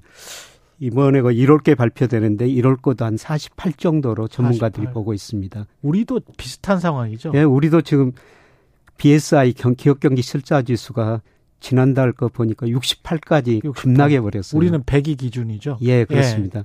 ISM 말씀한 것처럼 예. 50 기준이고 우리는 100이 기준인데요. 예. 예, 그리고 이번 주 우리 시간으로 금요일 저녁에 예, 미국 예, 1월 고용 동향이 발표가 되거든요. 음. 이게 이제 가장 중요한 지표죠. 예. 예, 미국의 연준의 가장 중요한 통화 정책 목표가 물가 안정이고 고용 극대화예요. 그렇습니다. 예, 그런데 물가는 목표치보다 훨씬 높고 예. 고용은 좋으니까 금리를 계속 인상할 수밖에 없는데요. 예. 과연 이번 1월 고용이 어떻게 나올 것인가?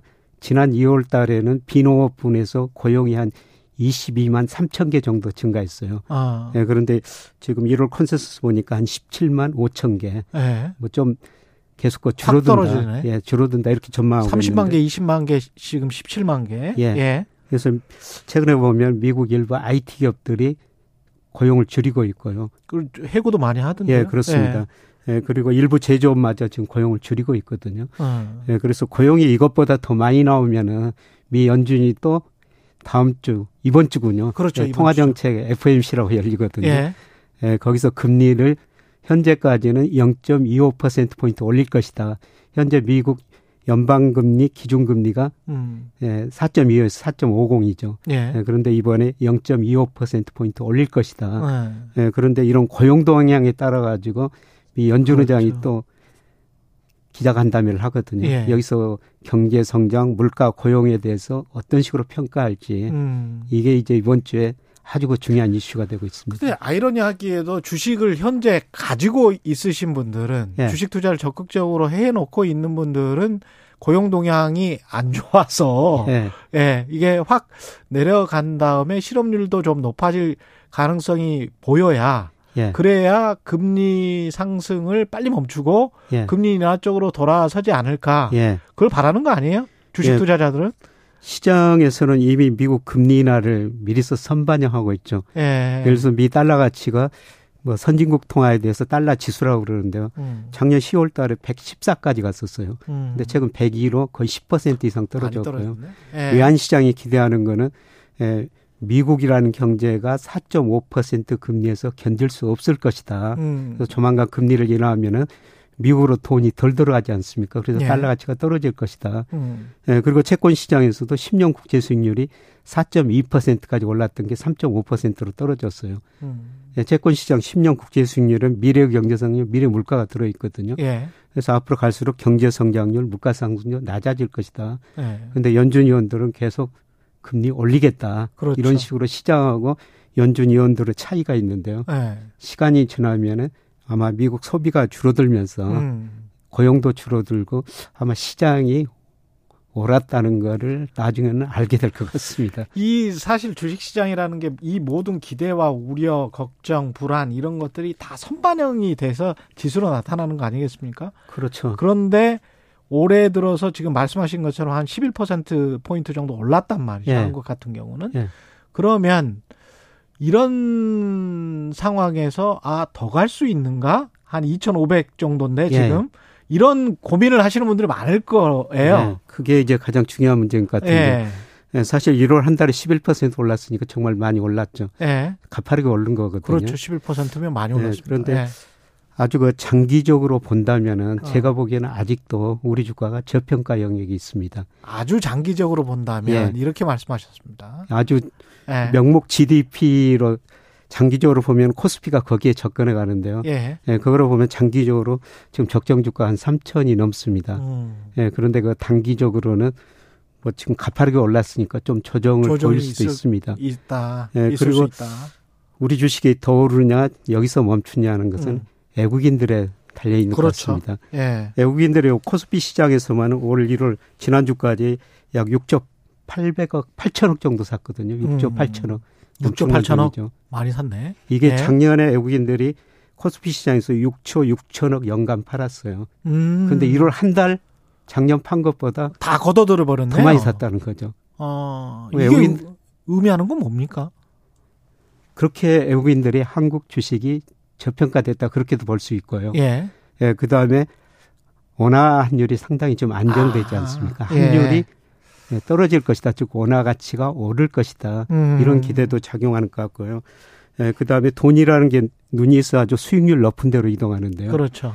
예, 최근 그 세계 주식형 펀드 자금 보니까 작년 11월부터는 미국으로 돈이 덜 들어가고 유럽 시장으로 좀 갑니까? 들어가고 예. 이머징에서도 아시아, 아시아, 아시아. 중에서도 중국, 한국, 대만 이쪽으로 돈이 많이 들어오고 그나마 있습니다. 여기가 제일 그래도 안정적이고 수익도 좀 낼 수 있다. 예, 그렇게 판단을 하고 있는 거군요. 예, 그렇습니다. 예. 예, 그래서 외국인들이 앞으로 얼마나 살 것인가. 근데 제가 보기에는 외국인 우리나라 주식 비중이 26%밖에 안 되거든요. 음. 이게 2020년에는 31%까지 갔어요. 아, 그랬군요. 예, 지금 많이 낮아졌거든요. 많이 낮아졌다. 예, 이런 의미에서 보면은 음. 올해는 이제 외국인들 우리 주식을 계속 사면서 음. 예, 주가가 오를 수 있다고 보고 있습니다. 근데 그 교수님이 자주 보시는 우리 코스피 지수와 가장 연동이 된다는 일평균 수출 금액 같은 경우는 그 올해 별로 안 좋을 것 같은데. 예, 맞습니다. 예. 또 저 내일 모레 2월 1일 날 1월 수출입 통계가 발표되지 않습니까? 그렇죠. 이게 상황상 좋을 수가 없잖아요. 반도체 때문에. 수출이 거의 뭐 10% 정도 감소했을 거로 추정이 되는데요. 예. 예, 문제는 그 수출이 감소하는데도 불구하고 주가가 많이 떨어졌기 때문에 아. 감소하는 수출에 비해서도 주가가 저평가됐을 수 있다는 겁니다. 이미 과다하게 떨어져 있다. 예, 그렇습니다. 아. 예, 그래서 제가 뭐 일평균 수출하고 주가하고 관계를 많이 보는데요. 예. 뭐 2020년 6월 뭐 이때는 2021년 지나치게 가대평가됐었어요. 그래 수출도 좋아졌는데 주가가 예. 지나치게 많이 올랐는데 음. 예, 지금은 주가가 많이 떨어지다 보니까 수출이 나쁜데도 불구하고 우리 코스피가 그것보다도 저평가 영역이 있다는 겁니다. 그 사실 그 수출의 핵심이 거의 20% 중국 수출도 뭐 다 반도체잖아요. 예, 그렇습니다. 예. 근데 이 반도체의 향방은 어떻게 될 것 같습니다. 최근에 사실 삼성전자도 꽤 올랐거든요. 예. 예. 어떻게 보세요? 삼성전자 주가가 작년 말에 비해서 한 17%는 올랐습니다. 그렇죠. 예, 정말 한 달 사이 17% 올랐으니까 물론 많이 낮아진 수준에서 올랐기 때문에 어. 뭐 수준 자체는 높지 않지만 상승률로 보면 굉장히 높거든요. 그렇죠. 예, 그런데 제가 주식시장을 보면서 느낀 거는 음. 예, 주가는 그 모든 경기에 선행하더라. 그러니까 진짜 올해 선행하는 것 같아요. 예, 우리 예. 저 4분기 마이너스 성장하고 있고 상반기도 경제 성장이 별로 안 좋을 거예요. 영업이익도 뭐 1년에 뭐 3, 40조밖에 안 난다는 거는 예. 삼성전자로서는 치욕적인 숫자거든요. 그렇죠. 최근에 봤을 네. 때는 정말. 예, 그런데 삼성전자가 작년과 4분기 영업이익 4조 5천억이라고 발표한 날부터 예. 13분기 만에 영업이익이 최저치였거든요. 그렇죠. 그런데 주가는 계속 올랐어요. 그러니까 희한하네. 올해 이익은 많이 반영해 버렸다. 아니. 2024년을 보고 지금 달린다는 거예요? 예, 그렇습니다. 예. 예, 그런데 그 삼성전자 주가 보니까 우리나라에서 그 통계청에서 발표하는 앞으로 경기를 예고해 주는 선행주 순환 변동치라고 있거든요. 음. 이게 그 2021년 6월을 정점으로 치고 경기 나빠지고 삼성전자 주가도 떨어졌죠. 예. 근데 이게 삼성전자 주가하고 거의 같은 방향으로 움직인데요. 예. 뭐 제가 예측해 보니까 예. 뭐 아마 1, 4분기 후반, 2, 4분기 초반에 선행지수 저점, 순환변동 저점이 나올 수가 있습니다. 그러면 1년 후를 본다고 주식 투자를 한다고 보면 이, 지금처럼 경기가 바닥인지 어쩐지는 누- 누구도 모릅니다. 예, 언제 그렇습니다. 나올지는 모르겠습니다만은 그러면 오히려 경기 순환주로 가는 게 역발상 투자로는 맞습니까?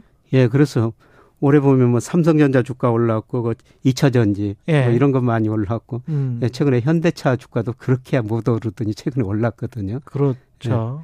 그러니까 경기 민감주 쪽이 더 나올 수가 있겠네요. 예, 경기 민감주고요. 예. 예, 그리고 더 중요한 거는 외국인들이 지금 뭐 7조 가까이 샀는데 예. 뭐를 살 것인가? 음. 외국인들이 사는 것은 우리나라 시가총액 상위 종목이거든요. 그래서 그렇죠. 이런 것들이 삼성전자, 그 다음에 LG 에너지 솔루션, 네이버 같은 뭐 이런 음. 주식들이 올해 많이 올랐었습니다.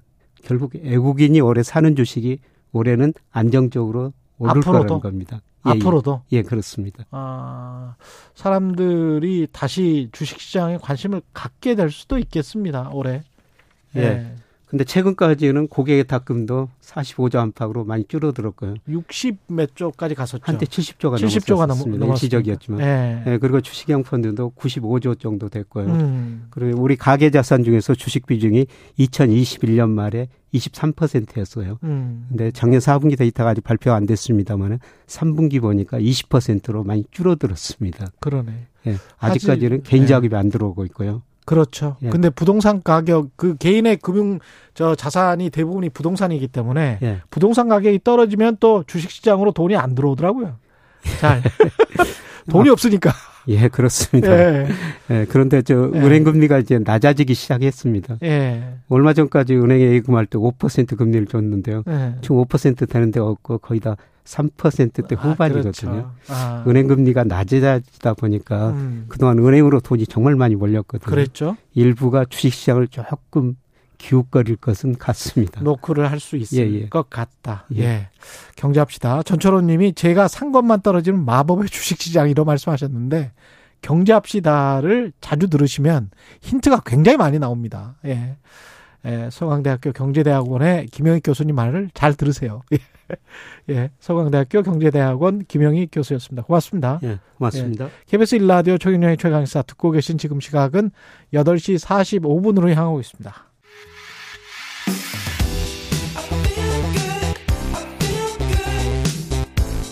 세상에 이익이 되는 방송 최경영의 최강 시사 네, 일본 정부가 이르면 올해 봄부터 얼마 안 남았네요. 후쿠시마 오염수를 바다에 방류할 계획이다라고 하는데 이게 어떻게 우리가 대응을 해야 되는지 문제점부터 잘 짚어보겠습니다. 장마리 그린피스 캠페인너 나와 계십니다. 안녕하세요. 네, 안녕하세요.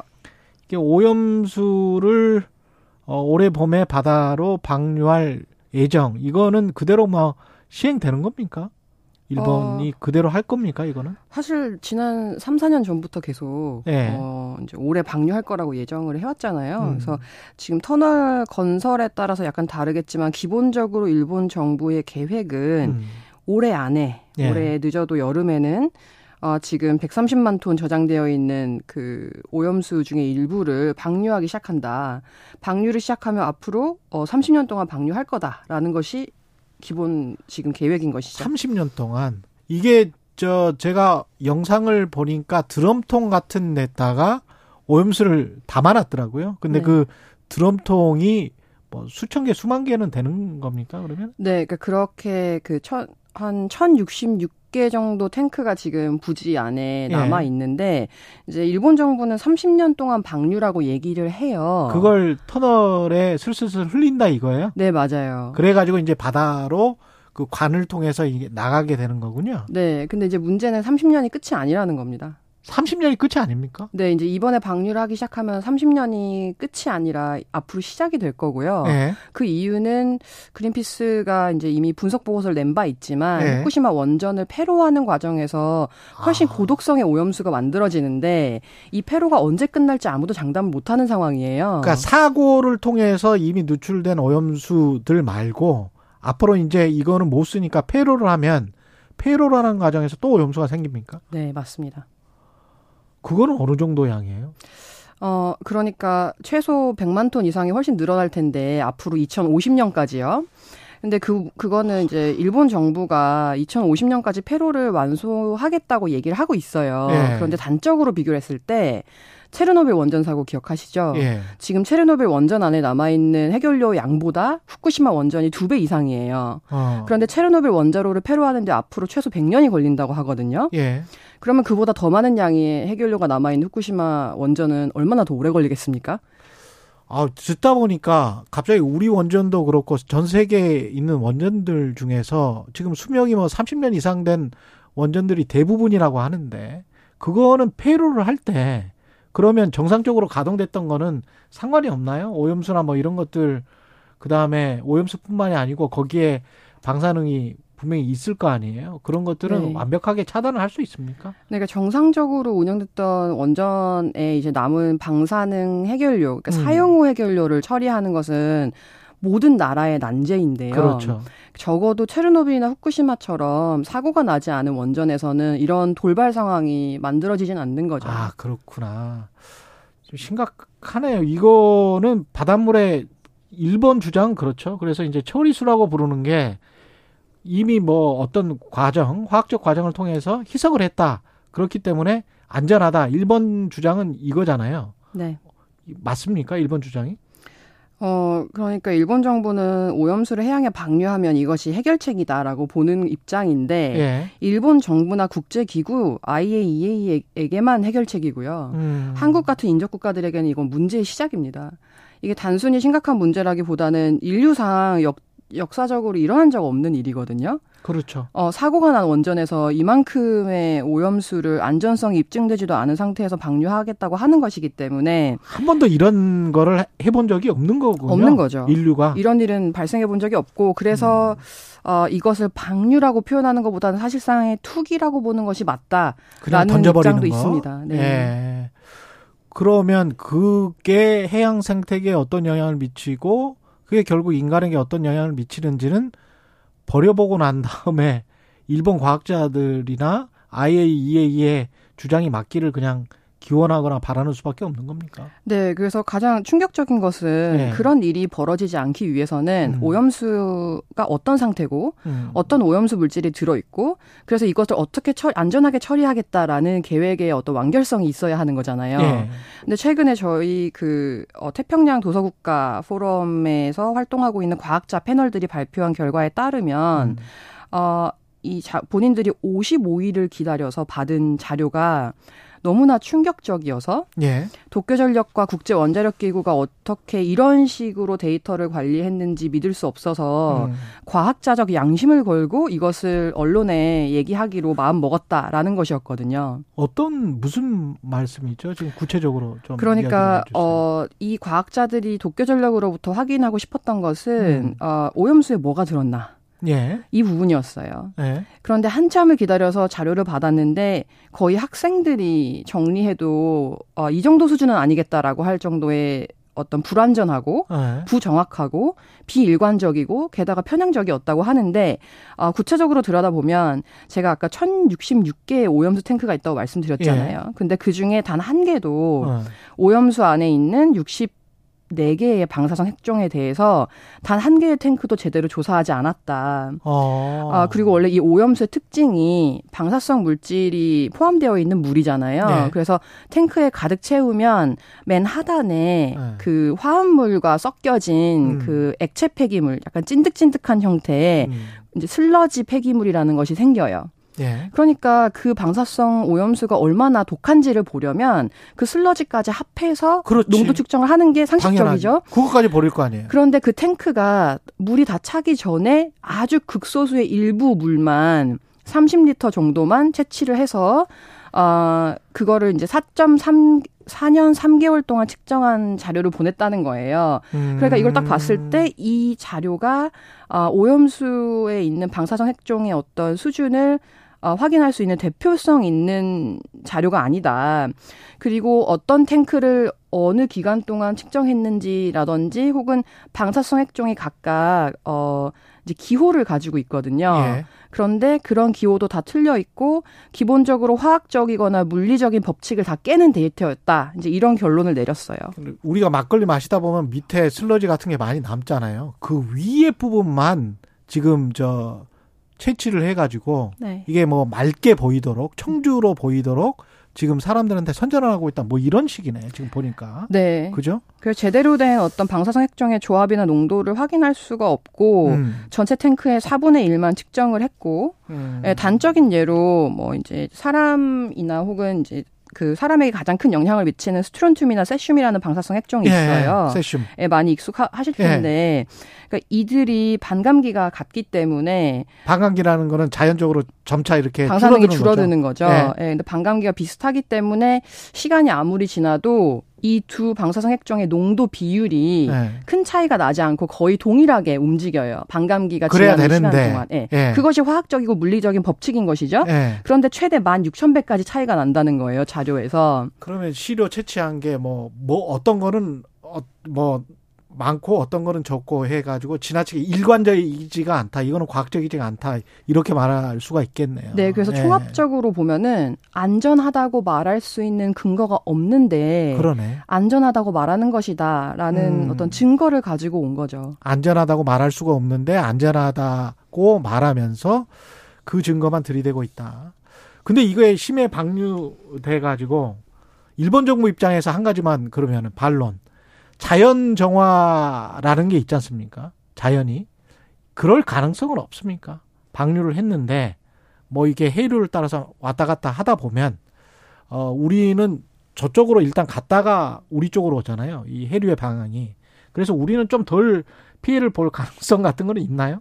예, 두 가지 질문이 있으신데요. 예. 음. 그러니까 한 가지 같은 경우에는 물론 바다라는 곳이 엄청난 양의 물을 가지고 있죠. 그렇죠. 그런데 이 방사성 물질의 특징은 예. 아, 물을 썩는다고 흐려지지 않는다는 거예요. 아, 그렇습니까? 자체에 아. 반감기가 있을 때까지 생물학적으로 농축을 하면 이게 해양 생물이나 생태계 그리고 사람에게까지 영향을 미치는 피해를 주기 때문에 아, 희석의 문제가 아니다. 희석의 문제가 아니다. 네, 두 번째, 어, 해류 말씀하셨는데요. 해류, 예. 어, 최근에 뭐 칭화대에서 나온 연구라든지 아니면 예. 실제 후쿠시마 원전 사고가 발생했을 때 어떻게 방사성 물질이 움직였는지 이제 이런 조사들 연구가 있어요. 예.